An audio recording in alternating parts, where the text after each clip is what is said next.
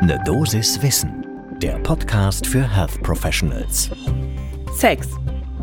So, da ich eure Aufmerksamkeit äh, jetzt schon habe, guten Morgen und willkommen zu Ne Dosis Wissen. Tut mir leid, ich musste diesen Einstieg unbedingt machen bei diesem äh, wunderbaren Thema, über das wir heute reden. Denn wir sprechen über Sex, Sexualität und zwar vor allem darüber, wie wir über diese Themen, über die man sprechen muss, auch mit unseren Patientinnen und Patienten gut reden können. Oder eben, was man vermeiden sollte. Mein Name ist Laura Weisenburger. Ich bin Ärztin und wissenschaftliche Redakteurin bei der Apothekenumschau und gemeinsam mit meinem Kollegen Dr. Dennis Ballwieser sprechen wir hier jeden Werktag ab 6 Uhr morgens in der Früh immer über Themen, die Menschen im Gesundheitswesen spannend finden. Heute ist Donnerstag, der 6. Oktober 2022. Ein Podcast von gesundheithören.de und Apothekenumschau Pro. Und wir schauen uns zum ersten Kaffee des Tages die große GESID-Studie an zur Gesundheit und Sexualität in Deutschland.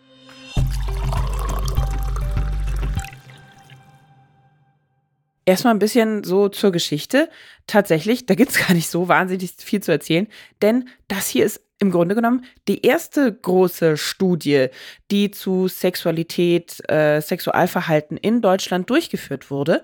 Gab es vorher noch gar nicht ist tatsächlich eine Ausnahme in den westlichen Ländern. Fast überall wurden bis jetzt Studien gemacht, hier noch nicht. 2018 dann aber wurde so die erste Pilotstudie gestartet, initiiert von Professor Dr. Pierre Brieken vom Institut für Sexualforschung, Sexualmedizin und forensische Psychiatrie an der Universitätsklinik Hamburg-Eppendorf.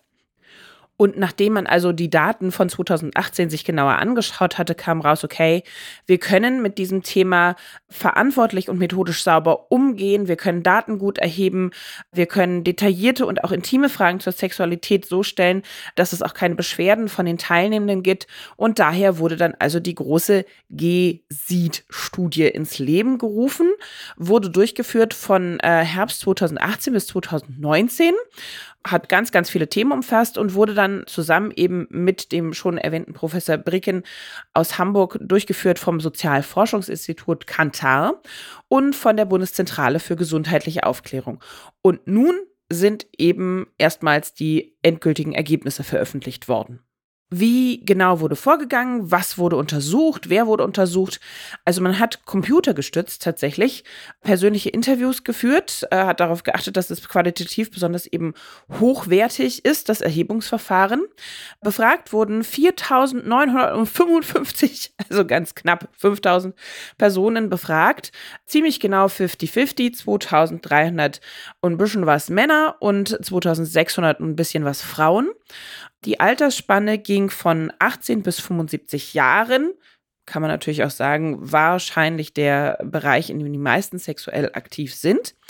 Interviews dauerten immer so knapp eine Stunde und es wurde wirklich alles Mögliche abgefragt. Nach der partnerschaftlichen Sexualität, nach, und jetzt kommt ein ganz wunderbares Wort, was ich mir wahrscheinlich merken werde, nach solosexuellen Aktivitäten, sprich also Masturbation, nach sexuellen Beziehungen und Einstellungen, aber natürlich auch ganz wichtig und insbesondere für uns wichtig, der Bereich der sexuellen Gesundheit wurde abgefragt. Sprich also, äh, wie gut kennen sich die Menschen mit STIs aus sexuell übertragbaren Infektionen? Wie steht es mit sexuellen Funktionsstörungen? Können die damit umgehen? Wissen die, was es ist, an wen sie sich wenden können? Aber auch äh, ganz sensible Themen wie Erfahrung mit sexueller Gewalt und sexuellen Übergriffen. Dazu kommen wir später dann nochmal. Ja, und die Ergebnisse? Also ein sehr großer Teil, sowohl der Frauen als auch der Männer, jeweils so um die 96 Prozent, bezeichnen sich selbst als heterosexuell. Dann folgen mehrere verschiedene Bezeichnungen, homosexuell, bisexuell, aber auch eben ein Anteil, der keine der genannten sexuellen Identitäten angab. Wenn man die alle zusammenzählt, dann kommt man auf ungefähr sechs Prozent. Das ist äh, vergleichbar. Ich habe gesucht nach einer Untersuchung, ob es schon eine ähnliche Befragung gab. Äh, Statista hat dazu tatsächlich 2017 was herausgebracht. Das sind die ungefähr diese sieben Prozent, die eben keine heterosexuelle Bezeichnung für sich selbst wählen. Die wurden auch in dieser Studie wiedergefunden. Singles waren dabei bei den Frauen äh, 25 Prozent, von den 18- bis 35-Jährigen allerdings. Bei den Männern in der gleichen Altersklasse war das so knapp über ein Drittel, 36 Prozent. Und bei denjenigen, die älter waren, also 36 bis 75 Jahre alt, das wurde also sehr grob in nur zwei Gruppen aufgeteilt, eher jünger unter 35 und älter über 35, blieb der Anteil der äh, Single-Frauen ungefähr gleich bei 23 Prozent. Bei den Männern ist es deutlich zurückgegangen auf 16 Prozent. Warum, kann ich jetzt auch nicht sagen, stand nicht drin, aber interessante Beobachtung, finde ich. Und natürlich wurde auch danach gefragt, mit wie vielen Partnerinnen und Partnern man denn Sex hatte oder eben sexuelle Begegnungen. Äh, da gaben die Männer nach eigenen Angaben eben an, äh, durchschnittlich fast zehn gegengeschlechtliche äh, Partnerinnen gehabt zu haben und Frauen hatten ungefähr sechs. Da betonen auch die Forschenden äh, vielleicht ein bisschen, Obacht hier bei diesen äh, Antworten, das könnte sozial erwünscht geantwortet äh, sein, zumindest bei den Herren der Schöpfung, äh, denn da könnte eben auch die Wunschvorstellung dabei sein, doch mehr Partnerinnen gehabt zu haben, als es tatsächlich der Fall war. Wie oft haben die Menschen so Sex? Zwischen 18 und 35 Jahren, monatlich so ungefähr fünfmal kam in der Studie raus. Die 36- bis 55-Jährigen hatten tatsächlich äh, häufiger Sex, nämlich ungefähr neunmal im Monat. Dann wurde es natürlich mit dem Alter immer wieder ein bisschen weniger. Tatsächlich aber auch jetzt nichts Überraschendes. Die sexuelle Aktivität war natürlich stark abhängig vom Beziehungsstatus.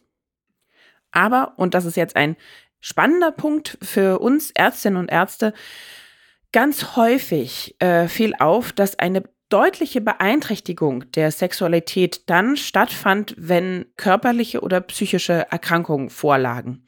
Das heißt, das betonte auch der Professor Brieken, wir brauchen dringend niedrigschwellige Gesprächsangebote zur Sexualität, damit man eben solche Entwicklungen auch beobachten kann und eben damit umgehen kann, weil Sex gehört zu einem gesunden Leben dazu. Ich glaube, da stimmen wir alle überein und deshalb muss das natürlich auch irgendwie in unsere Behandlung einfließen.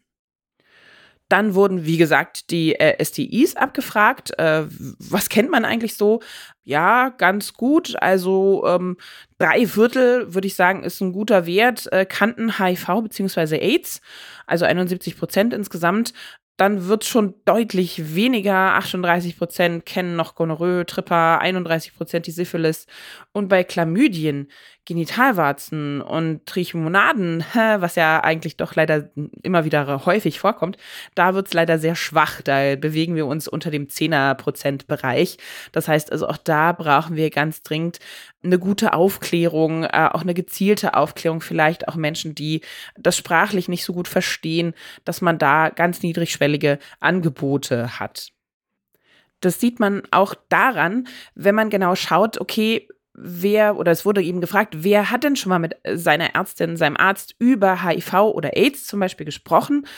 Das waren bei den Frauen 31 Prozent und bei den Männern 21 Prozent. Meine ganz persönliche Einschätzung ist jetzt, okay, wenn ich in der äh, Gyn-Praxis bin, einfach um eine Vorsorge zu machen, das kommt bei Frauen wahrscheinlich häufiger vor, oder wenn eine Schwangerschaft eventuell im Raum steht oder geplant ist, dann kommt ja auch gerade dieses Thema, nämlich sexuell übertragbare Krankheiten, äh, AIDS und derartiges, zumindest einmal kurz zur Sprache, vielleicht deshalb die Diskrepanz da bei den Kontakten, die die Patientinnen hatten. Aber natürlich ist da auf jeden Fall Luft nach oben. Denn Mehr als zwei Drittel der Befragten gaben auch an, sie wünschen sich diese Konversation. Sie wünschen sich, dass auch Hausärztinnen und Hausärzte mit ihnen über Sexualität, äh, sexbezogene Fragen äh, stellen und darüber reden und eben diese Probleme aktiv ansprechen. Und da gehen wir jetzt noch einen Schritt weiter, äh, und zwar zu einer bestimmten Personengruppe, von der wir wissen, dass sie Gefahr läuft, immer etwas schlechter gesundheitlich versorgt zu werden. Und zwar äh, Menschen mit Migrationshintergrund, äh, Geflüchtete, die hier versorgt werden. Und auch hier zeigt sich leider, wie so oft, Frauen mit Migrationshintergrund waren deutlich seltener gegen HPV geimpft, hatten seltener einen Test auf Chlamydien gemacht oder hatten auch seltener äh, eine ganz banale Gesundheitsleistung, äh, zum Beispiel im Zusammenhang mit Kontrazeptiva bekommen. Das heißt also, speziell diese vulnerable Gruppe, die tendenziell eh schlechter gesundheitlich versorgt ist, auf die muss man ein Augenmerk haben. Und gleichzeitig muss man dann natürlich eine gute Balance finden, weil gerade diese Menschen, die eventuell aus einer komplett anderen Ethnie, aus einer ganz anderen Ecke der Welt kommen und auch eine andere Einstellung vielleicht zur Sexualität haben, eine noch schambehaftetere, als wir sie schon kennen. In Deutschland ist ja auch die Sexualität durchaus schambehaftet, aber nicht in diesem Maße, dass man mit denen eine Basis findet, wie man gut Kontakt aufnehmen kann und gut medizinisch versorgen kann, ohne da Grenzen zu überschreiten oder zu verletzen. Und da komme ich auch gleich noch zu einem ebenfalls ganz sensiblen und sehr, sehr wichtigen Thema, was auch dringend angesprochen werden muss. Auch das kam in der Studie raus. Und das ist das der äh, sexuellen Gewalt und äh, Gewalterfahrung im Bereich der Sexualität, die in dieser Studie auch abgefragt wurde. Dazu erstmal ein paar Zahlen, wo jeder Prozentpunkt einer zu viel ist. Einer, anders kann man es gar nicht sagen. Äh, bei Frauen lag die Lebenszeitprävalenz, sprich also das Erleben, dass sie das einmal in ihrem Leben erleben, von versuchten bzw. vollzogenem, ungewollten Sex bei knapp 15 Prozent und für versuchte oder schon vollzogene ungewollte sexuelle Berührung bei gut 40. Und diese 40 finde ich unfassbar erschreckend, aber auch alle anderen Zahlen sind fürchterlich, die ich hier vorlese. Äh, wenn man sich die Männer betrachtet, dann waren das bei dem vollzogenen ungewollten Sex gut 3 Prozent deutlich weniger äh, natürlich und bei den ungewollten sexuellen Berührungen immer noch äh, 13 Prozent. Auch eine erschreckend hohe Zahl, wie ich finde. Und jetzt nochmal tief durchatmen. Für erzwungenen Sex vor dem 14. Lebensjahr lag die Prävalenz bei gut 2 Prozent. Für sexuelle Berührung bei 7,5. Das ist irrwitzig hoch, wenn man sich dazu die ganzen Zahlen, jetzt bezogen auf die deutsche Bevölkerung, vor Augen führt. Das ist alles eins zu viel und es ist dringend nötig, dass wir das natürlich in der Praxis, in der Klinik ist es wahrscheinlich, also in der großen Klinik, wo die Menschen akut sind, schwieriger zu praktizieren. Aber auch das muss angesprochen werden. Danach kann ich auch durchaus mal fragen, wenn ich schon länger jemanden betreue oder merke, es gibt eventuell Felder, auf denen da eine bestimmte Grenze ist, wo ich nicht drüber komme, warum auch immer, dass man dann eventuell nachfragt. Denn, was die Studie auch deutlich gezeigt hat, das heißt, äh, Professor Bricke nochmal betont uns gegenüber, war, wie deutlich der Zusammenhang von sexueller Gewalt mit psychischer und auch somatischer Gesundheit und deren Störung ist. Also, die Menschen werden krank davon. Das kann man nicht von der Hand weisen. So ist es. Also, was ist das Fazit jetzt für alle Kolleginnen und Kollegen, sagen wir mal, in den Hausarztpraxen, wo viel Patientenkontakt auch über Jahre hinweg die gleichen Patienten gesehen werden?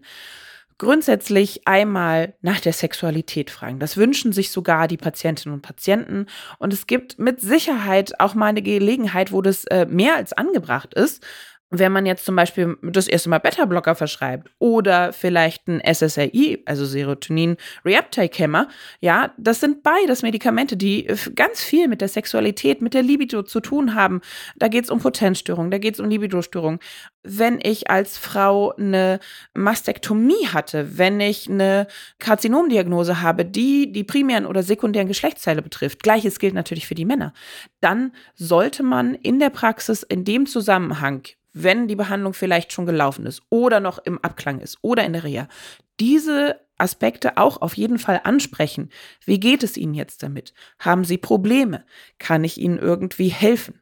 Denn da könnte sich ja, nehmen wir jetzt mal den Beta-Blocker, auch äh, ein Compliance-Problem dahinter verstecken. Ja, dann weiß ich gar nicht, okay, äh, der Mensch hat danach Erektionsprobleme, was völlig normal ist, was dazugehört. Er weiß aber vielleicht gar nichts von dieser Nebenwirkung oder vielleicht assoziiert er sich schon mit dem Medikament und nimmt es deshalb weniger. Das heißt, da habe ich dann auch wiederum ein Problem, was die Compliance angeht, was aber eigentlich in einem sexuellen Problem fußt.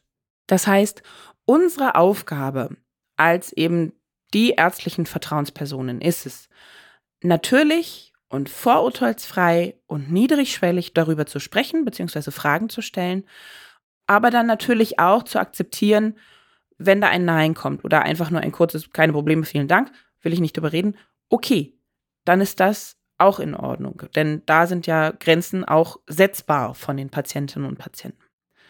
Aber wenn man das immer im Hinterkopf hat, diese Fragen sind wichtig, auch in der jahrelangen Betreuung von Patientinnen und Patienten, dann hat man schon mal viel gewonnen.